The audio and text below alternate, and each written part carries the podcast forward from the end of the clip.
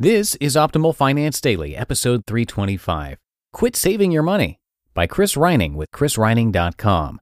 And I am your host and narrator, Dan. I'm here each Monday through Friday, reading to you from some of the best personal finance blogs on the planet. And hopefully you are having a great Friday. I'm going to be reading an article from Chris Reining in just a moment. But before I get to that, I want to remind you to please sign up for our newsletter. When you do that, you're going to be entered into a drawing that we're doing in less than a week for a free book. We do this pretty often. We give away at least one book on the first of every month to a random person on that mailing list. So to be part of all this and to get some free spreadsheet tools from us as well, just enter your email address at oldpodcast.com. It is as simple as that. So for now, let's hear today's post as we optimize your life. Quit Saving Your Money, by Chris Reining with chrisreining.com. I'm at a coffee shop watching boxing videos. It's one of those things where I have no idea how I ended up here, but I can't stop watching because the sport is so simple and raw, and I like that. I go further down the rabbit hole and start reading articles about boxing. I learn Floyd Mayweather keeps $123 million in his savings account. Yes, a savings account. Now, I'm wondering if he keeps his $123 million in a savings account, because when you're rich, investing doesn't matter. So I'm Googling if he invests, but find his Instagram, and it's a fascinating glimpse into his spending. There's the $4.8 million for some supercar I've never heard of, $400,000 for Hermes bags, $10 million for jewelry, and $6.5 million for a couple Bugattis. And then I find out he does invest. Quote, "I'm blessed to wake up every morning certain that my bank accounts are growing. Making seven figures monthly without moving a finger just further proves that I've made brilliant investments and decisions that allow me to walk away from the ring comfortably." End quote. Okay, this means he's generating at least $12 million a year from his investments, and it could be around $100 million. And I start feeling better because so many professional athletes work, get money, spend money, work, get money, spend money, and when they stop working, they go broke. I think we can all relate to this cycle.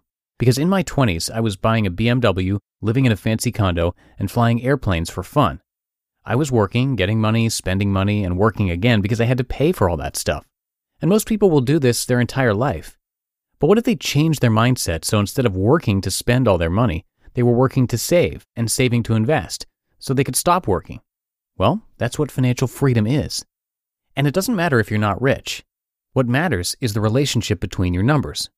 For example, you can make $100,000 a year, spend $100,000 a year, and have nothing to show for it, like 46% of adults who can't come up with $400.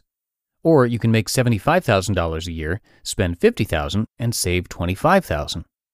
In my 20s, it was nice buying nice stuff because I never had nice stuff before.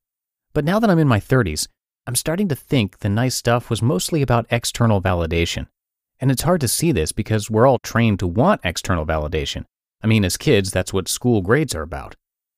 When I stopped measuring myself against other people and decided what was most important to me was having enough money to walk away, then everything just fell into place. I was measuring myself against what I cared about, and my behavior started aligning with my goals. My numbers got better. Now, you might love your job and can't imagine not doing it forever, but you still need financial freedom. You just need it later in life, like when you're in your 60s and you have to quit. Retirement is the same thing as financial freedom. So if you decide you need to be saving and investing, you should know it's okay if you're starting out with small amounts. You can start with $50 or $100 a month because what's more important is building the habit. And that saved money? Sure, you can keep it in a savings account. The very best savings accounts grow your money at 1%. So if you're saving $50 a month in an account that pays 1%, then after 30 years, you'll have $21,292.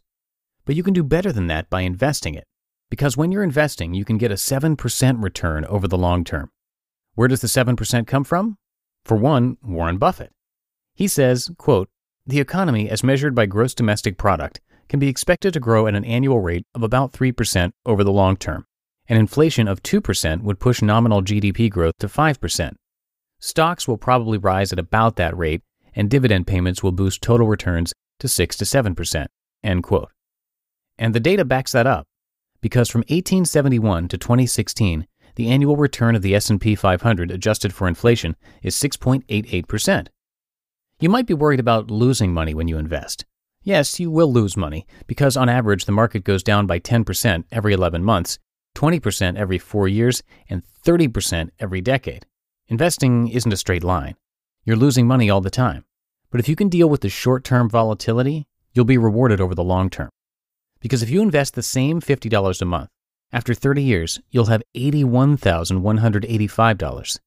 The difference between 1% and 7% can change your life, and that's why investing is so important.